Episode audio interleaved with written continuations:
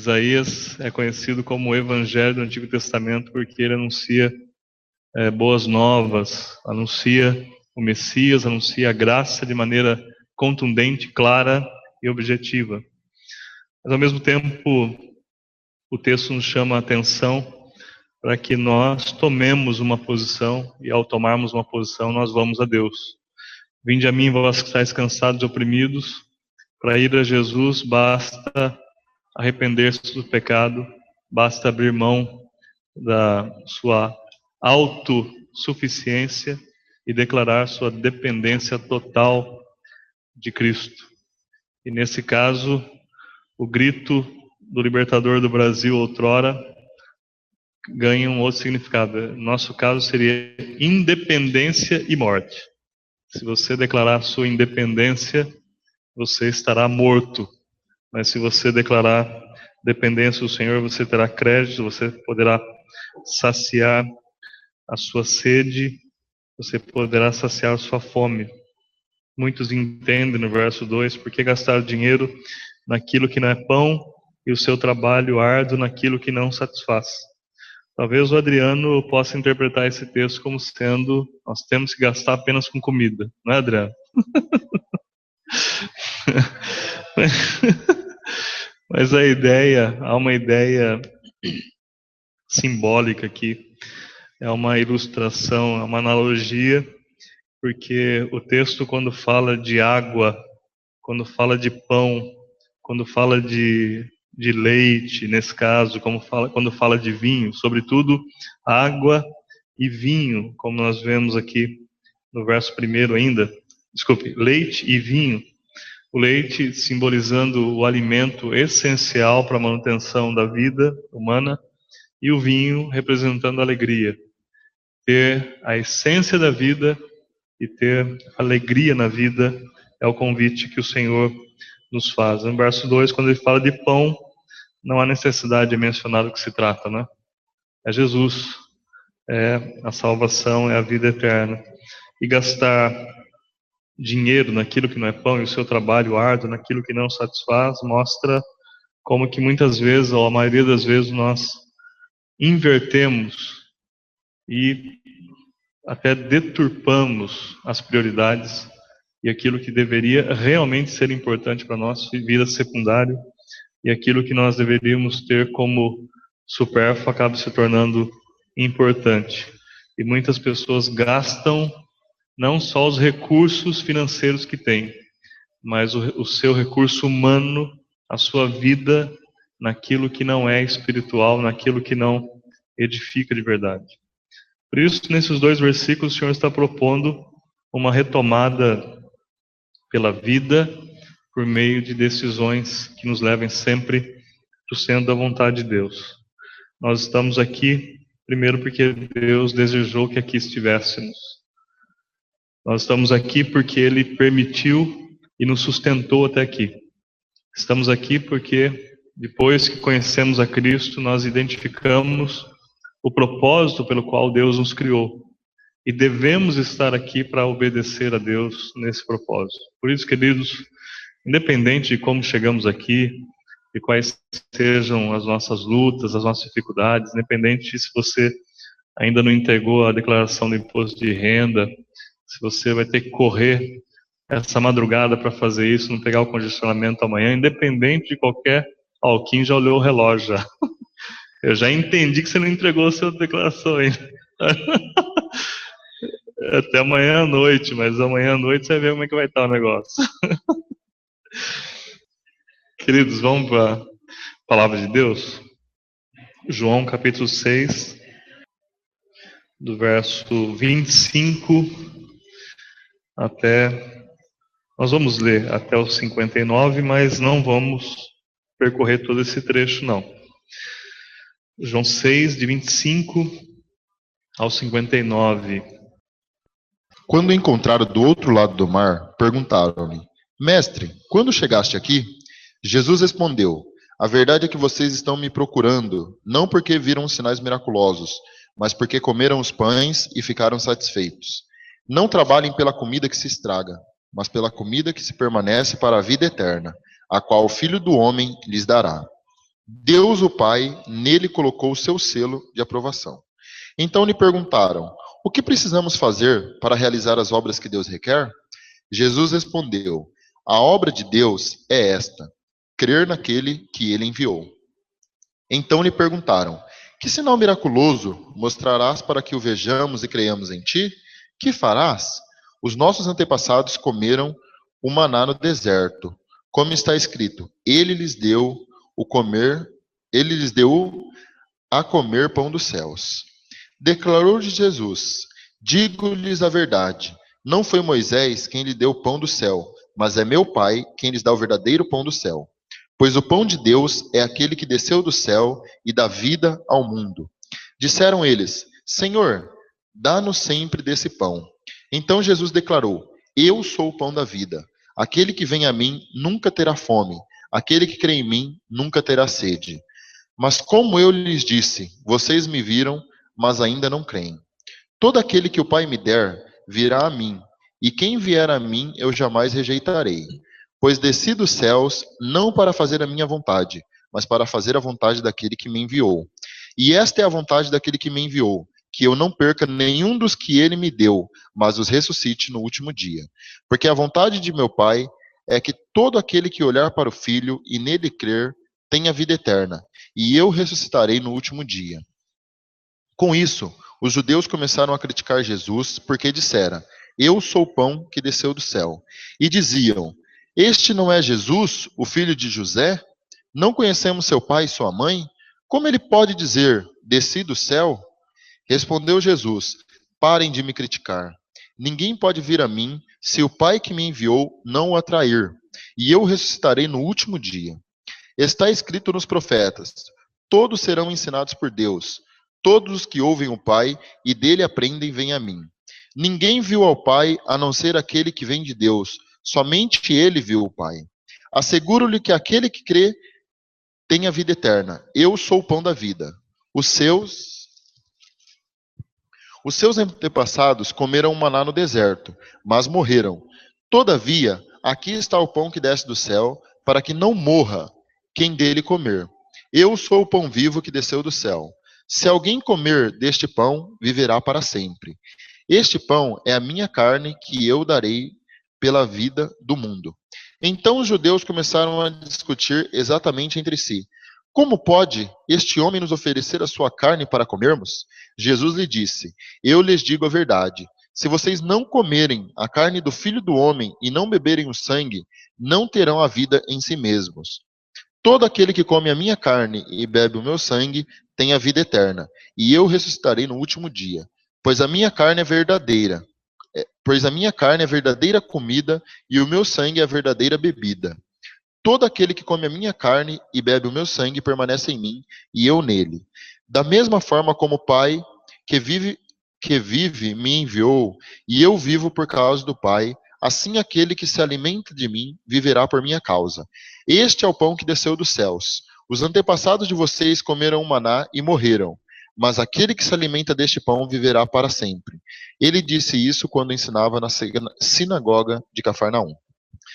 Pai, obrigado mais uma vez pela tua graça, bondade misericórdia, pela tua provisão constante e de maneira especial pela tua palavra. Tem misericórdia, Pai, fala conosco da maneira que o Senhor deseja e que os nossos corações se sintonizem com a tua vontade, busquem o teu querer e assim cumpra, ó Pai, os teus desígnios na nossa vida, não apenas hoje, mas enquanto existirmos, ó Pai. Por isso, entregamos ao Senhor agora a nossa mente, nosso coração. Livra-nos de toda e qualquer distração ou preocupação que esteja fora desse ambiente. É o que clamamos por Cristo Jesus. Amém. Semana passada eu falava de quando Jesus é abordado pelas pessoas, e no verso 26 ele responde: A verdade é que vocês é, estão me procurando não, pelo, não pelos sinais que viram, mas porque comeram os pães e ficaram satisfeitos. Daí ele orienta para que trabalhem pela comida que não estraga, é, aquela que permanece, na verdade. E aí continua a, a, dialogar com as pessoas, e à altura do verso 30 nós encontramos. Então, perguntaram: Que sinal milagroso mostrarás para que vejamos e creiamos em ti? Que farás? Os nossos antepassados comeram maná no deserto, como está escrito: Ele lhes deu a comer dos céus. Nesse momento, no verso 30, aquelas pessoas demonstram duas coisas. Primeiro, conhecimento dos fatos, de, de coisas que haviam acontecido com o povo de Israel e que fazia parte da história dessa nação. Então eles tinham conhecimento do que aconteceu. Tanto é que quando pedem um sinal para Jesus, eles mencionam claramente que no deserto o povo comia de um maná que milagrosamente era concedido por Deus. E aí eles perguntam: bom, nossos pais viram algo fantástico. Agora, o Senhor, sendo filho de Deus, deve nos mostrar algo também maravilhoso. Nós estamos aqui sentados para assistir é, qual vai ser o show, né? o que é que o Senhor tem para nos mostrar.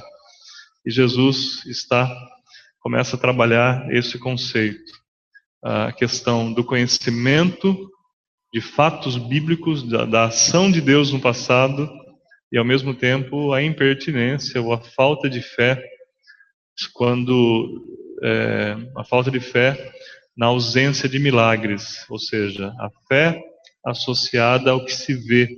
E Jesus vai trabalhar esse conceito.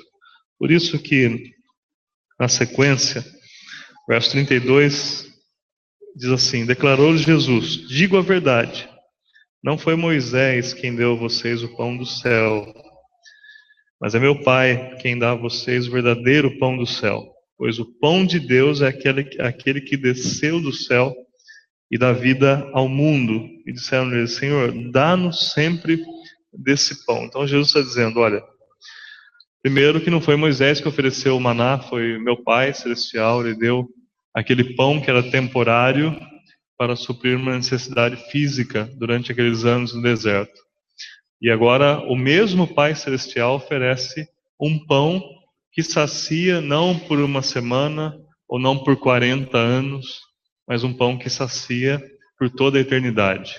E aí Jesus faz aquilo que o texto e o contexto do Antigo Testamento já previam, a analogia de Jesus, já que o pão desceu dos céus, o maná, todos os dias descia, como prova do cuidado e da provisão, da misericórdia de Deus, Jesus veio ao mundo com essa mesma, é, através dessa mesma perspectiva. Suprimento, graça e misericórdia da parte de Deus. Esta era a analogia e Jesus o faz. Então Jesus não está aqui ocultando daquelas pessoas a sua, a sua missão e nem quem ele de fato é. Pelo contrário, está sendo absolutamente transparente. Tão transparente que esse texto praticamente não precisa de uma exposição, de uma explicação. Ele já é autoexplicativo. Você lê e você entende claramente o que Jesus está dizendo aqui. Então, por isso que Jesus não está ocultando nada, pelo contrário, está sendo muito claro. E aí eles pedem, Senhor, dá-nos sempre desse pão. Eles não tinham entendido nada, na verdade. Estavam ainda na expectativa de um milagre. Então Jesus vai adiante na revelação e no verso 35 ele diz: Então Jesus declarou: Eu sou o pão da vida. Aquele que vem a mim nunca terá fome, aquele que crê em mim nunca terá sede. Mas como eu disse, vocês me viram, mas ainda não creem. Então é importante Jesus estar pontuando aqui dois aspectos fundamentais da existência humana pelo menos na necessidade dos nossos corpos, nós precisamos de comida e nós precisamos de água.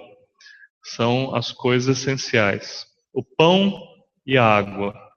Por analogia, nós vemos, por exemplo, o que um pedaço de pão e um pouco d'água fizeram com Elias, por exemplo, no auge da sua crise de depressão. Ele comeu um pão que o anjo lhe ofereceu, não sei que pão era aquele, mas sei que o camarada andou 40 dias, né? Tomou uma água e comeu um pão que deu-lhe força para andar, forças para andar durante 40 dias até a caverna onde ele se escondeu. E aqui Jesus está agora oferecendo a resposta para as nossas é, necessidades essenciais: comida e bebida, água e pão, dizendo que Jesus estaria presente o tempo todo nos suprindo. Por isso que quando ele fala que quem comer desse pão jamais terá fome, não é que eu experimento de Jesus uma vez e ponto final. Não. A ideia é de chegar para esse pão e não se afastar mais da mesa. É chegar para a fonte da água e não se afastar mais dela. É se conectar com Cristo. Como o galho precisa estar conectado no caule, nós também precisamos estar conectados em Cristo. Por isso que John Piper, é, escrevendo sobre, é, se não me falha a memória, o texto era tomando suco de laranja para a glória de Deus, né? E ele fala que nas manhãs de segunda-feira é, ele sente sede de Deus. Como que é isso? Se no domingo ele estava ali totalmente, plenamente saciado em Cristo, como que na segunda ele sente sede? A ideia é estarmos conectados em Cristo para não sentirmos mais sede. Estarmos ali bebendo o tempo todo daquela fonte. E isto vai nos suprir de toda a água. Porque dizer, você aceita Jesus, depois não precisa mais ficar procurando Jesus, não precisa mais ficar conversando com ele, você não vai ter mais sede. Não, não é assim. Você procura Jesus e acha. E quando acha, você vende tudo que tem e fica com aquele tesouro. Não, não desgruda mais dele. Ele passa a ser o seu tesouro eterno e por isso que você não vai ter mais fome ou sede. Por isso que nós crentes às vezes negligenciamos esse aspecto espiritual de nos alimentarmos da verdadeira comida, que é o Cristo vivo, e sentimos fome ou sentimos sede. Por isso que na segunda-feira nós precisamos de novo da palavra, precisamos falar com Cristo, porque senão vai aparecer um vazio. Vazio da fome, né, Adriano? O buraco, como diria o mineiro, buraco na boca do estamo, né? E nós vamos sentir fome e vamos sentir sede. Jesus está dizendo, olha, quem come, e a ideia é de comer continuamente, e quem bebe jamais terá fome e sede. Então, evidentemente que o contexto aqui de Jesus não é aquela fome do incrédulo, mas ele está falando do crente que se chega a ele, que se torna crente e agora está grudado nele. Verso 36: Mas como eu disse, vocês me viram e ainda não creem. Todo aquele que o Pai me der virá a mim, e quem vier a, vier a mim eu jamais rejeitarei. Então, no verso 6, desculpe, capítulo 6, verso 37, é um dos versículos que nós é, entendemos e, e constantemente usamos para falar da certeza da salvação e esta como eterna. A salvação que não se perde. Todo aquele que o Pai me der virá a mim, e quem vier a mim eu jamais rejeitarei. Só para a gente entender é, esse texto, no verso 39, Jesus diz uma coisa muito importante para entendermos o 37. Diz assim: E esta é a vontade daquele que me enviou, que eu não perca nenhum dos que ele me deu, mas os ressuscite no último dia. Eu faço questão de ler o verso 39 antes de trabalharmos o verso 37 porque na oração sacerdotal, Jesus vai dizer assim: Pai, nenhum daqueles que o Senhor me deu se perderam, exceto o filho da perdição. Porque Judas nunca pertenceu a Cristo. Essa é a ideia. Nenhum se perdeu, exceto, exceto o filho da perdição, ou seja, aquele que já estava perdido. Então, o detalhe é, é que o que estava perdido não achou o que estava perdido nunca foi encontrado. Então, eu não perdi nenhum dos que o Senhor me confiou. Por isso que no verso 37, o Senhor Jesus está dizendo que todo aquele que o Pai lhe der virá a Ele, e quem vier a Ele eu jamais rejeitarei. Citando novamente Pascal, numa outra citação, que na verdade era que eu deveria ter feito no domingo, no texto, Pascal também diz que há dois tipos de pessoas no contexto de salvação. Né? Aqueles que têm medo de achar Deus e aqueles que têm medo de perdê-lo. Há pessoas que têm medo de achar Deus e há pessoas que têm medo de perdê-lo. Queridos, vamos ser sinceros e francos. Se a salvação dependesse de nós, nós constantemente a perderíamos. Nós somos, tão incompetentes que às vezes perdemos carteira, perdemos chave, perdemos oportunidades, não é? Eu não, vocês perdem as coisas, eu, eu não costumo perder. Mas nós somos tão incompetentes que perdemos essas coisas que estão ali junto de nós, visíveis a nós. E se tivéssemos de manter a nossa salvação? Aí não é força de expressão, estaríamos perdidos. Essa que é a verdade. A salvação nunca dependeu de nós e nunca dependerá de nós. E glórias a Deus por isso. Louvado seja Deus por isso. Porque Ele é quem nos garante, Ele é quem nos dá, Ele é quem nos mantém. A doutrina da preservação determina que Deus é quem nos preserva. Aquele que chama, aquele que elege, aquele que chama, é o que salva, é o que justifica, e no final é quem vai glorificar. Por isso, Jesus, quando ele afirma que aquele que o Pai me der virá a mim, vamos pensar só na sentença: todo aquele que o Pai me der virá a mim. Tenta imaginar a seguinte situação: Deus oferecendo alguém a Cristo levando-o a Cristo e depois tirando dele. Isso não deveria fazer sentido nenhum, porque não faz.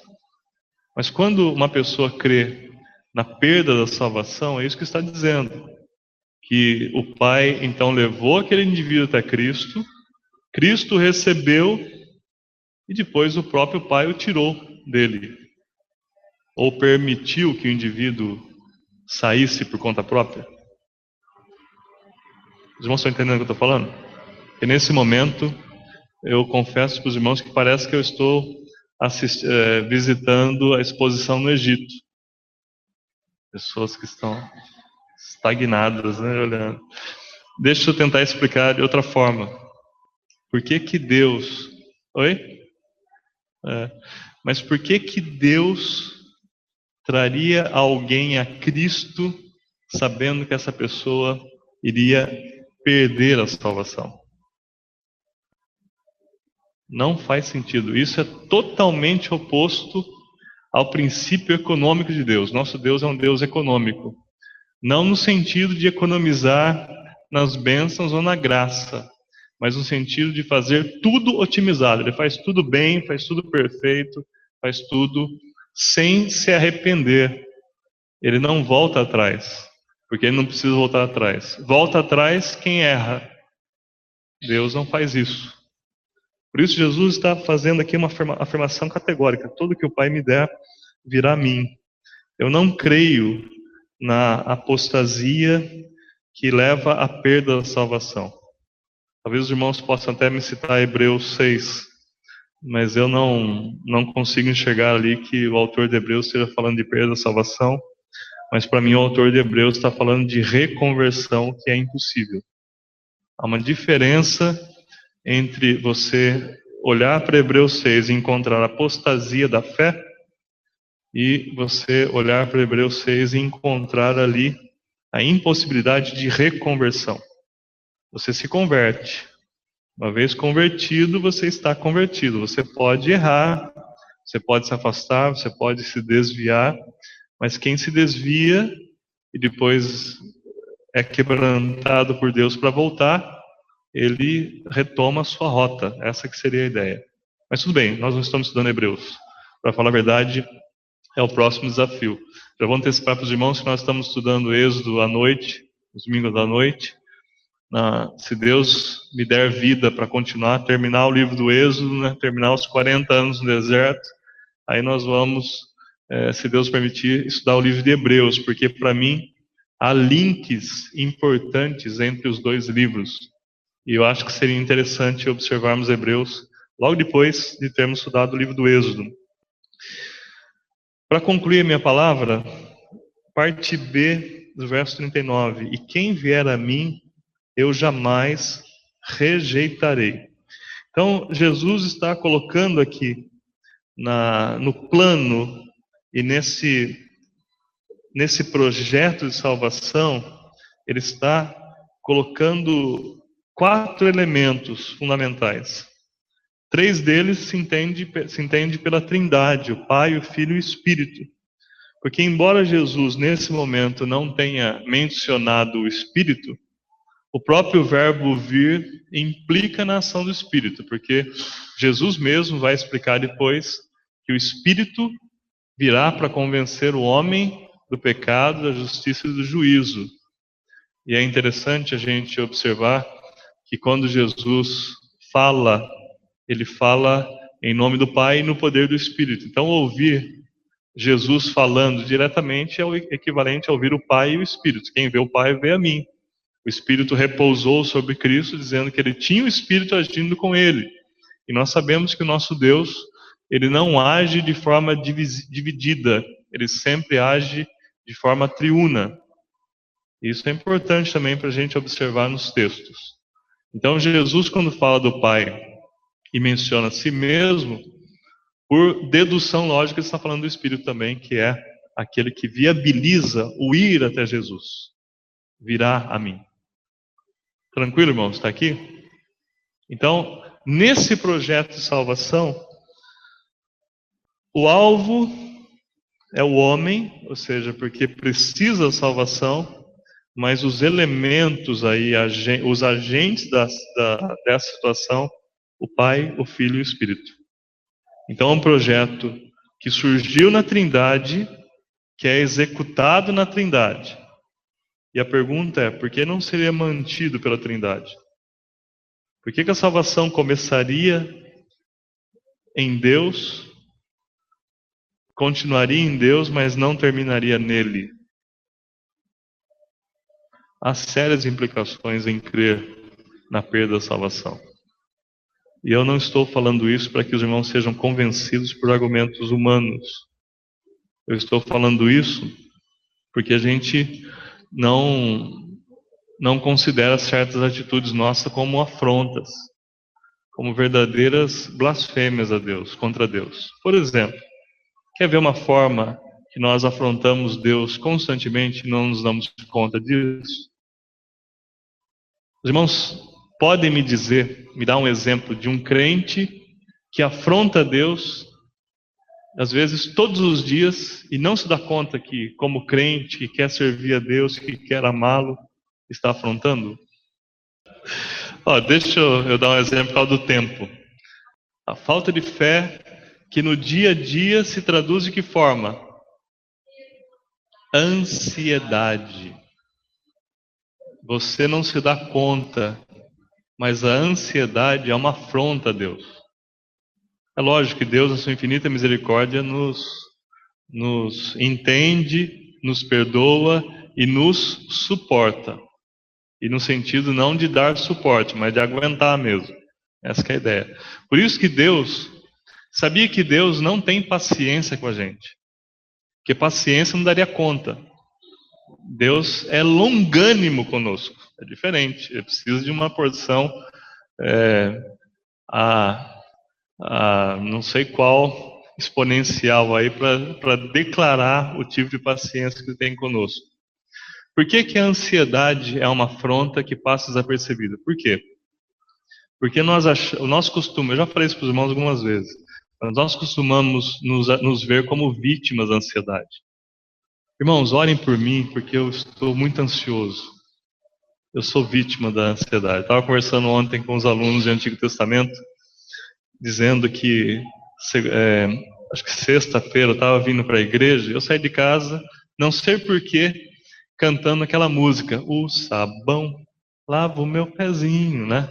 E aí, e aí eu percebi algo estranho nesse cântico, porque o cântico fala assim: quando o mal faz uma manchinha, eu sei muito bem quem pode me limpar, né? É Jesus Eu não escondo nada. Vamos, vamos cantar com. Tô brincando. Mas, é, mas olha, o que, que esse cântico está dizendo? Quando o mal faz uma manchinha. Mas eu não sou mal. É o mal que vem e me mancha. Olha só que safado.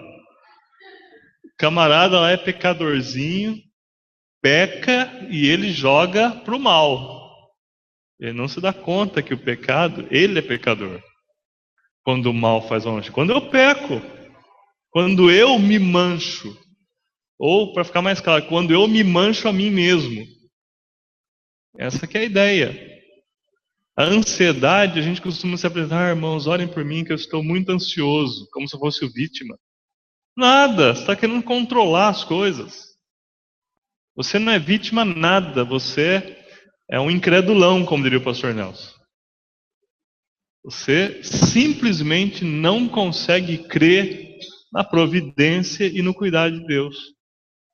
Por isso que o apóstolo Paulo, ele até admite que a gente em algum momento fica ansioso, mas ele não admite que a gente ande ansioso.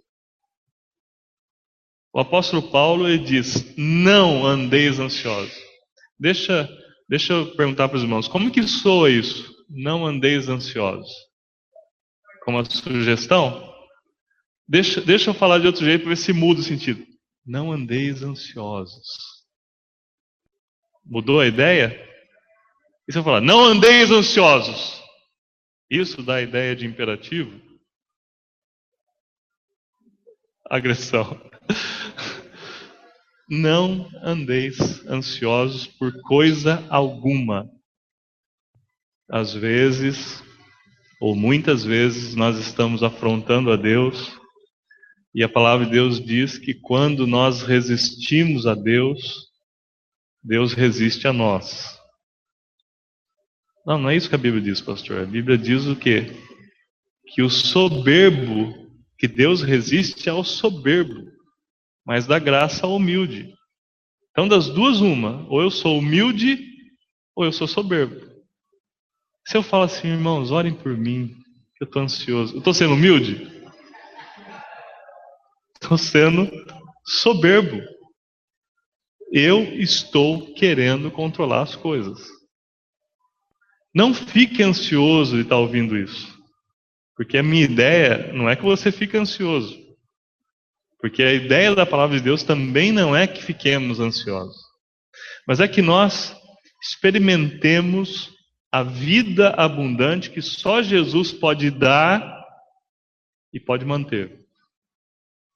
E essa vida abundante depende que eu chegue para Deus e fale assim: Senhor, eu não quero saber disso, porque isso, isso aqui é o Senhor quem resolve, eu não sou nada.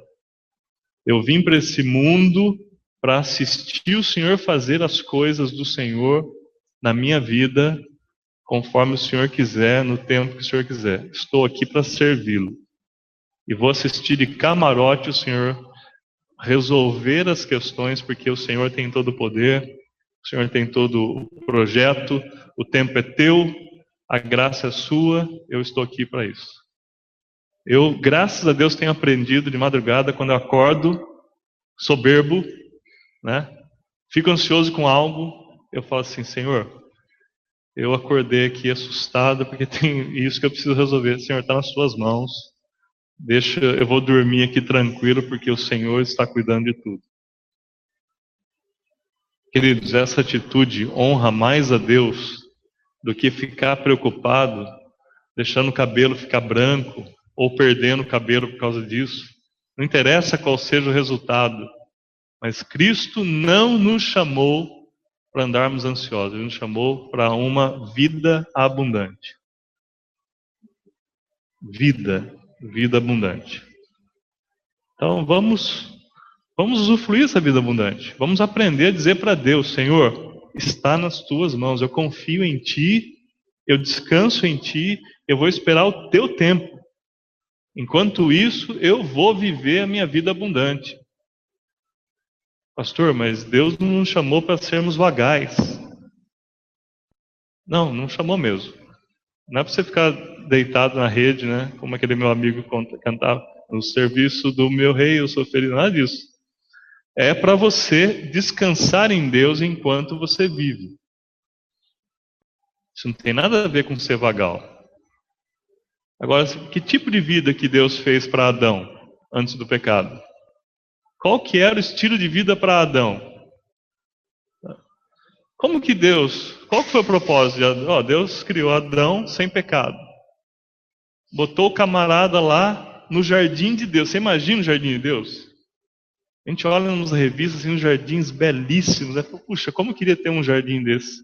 A gente às vezes se anima, compra lá uma orquídea e acha que tem um jardim. A gente vê aquele jardim belíssimo, mas a gente não consegue nem imaginar o que era o jardim do Éden.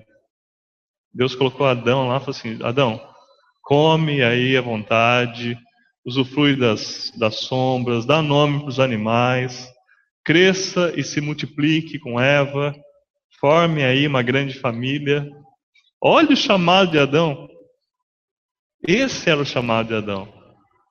Queridos, quando eu estive em Rio Bom, final de semana, eu estava lá de folga e eu fui com meus irmãos e o meu tio, fomos no vizinho. O vizinho lá tem de tudo no quintal dele. Eu trouxe uma garrafa PET assim cheia de feijão fresquinho. Tudo o que se pode produzir ele tem na propriedade dele. Aí eu, enquanto a gente ia ali deixando de colher as coisas, enquanto a gente ia pegando umas abóboras desse tamanho assim, e eu falava para os meus irmãos: Isso é vida. Isso é que é vida. Este homem sabe viver. Está lá tranquilo, sem se preocupar com o preço da gasolina, sem se preocupar com as coisas que estão acontecendo na cidade, com engarrafamento, com trânsito, com pagar boleto. É uma vida extremamente simples, mas deliciosa. Vamos para o campo? Um dia... Mas um dia iremos para a eternidade. Trabalho que estivermos lá será no mesmo nível de Adão antes do pecado. Trabalho prazeroso. Enquanto isso, dica da palavra: descanse no Senhor. Não andeis ansiosos por coisa alguma. Amém, queridos? Vamos ficar por aqui hoje? Queridos, Deus abençoe. Até a próxima ocasião, se Deus permitir.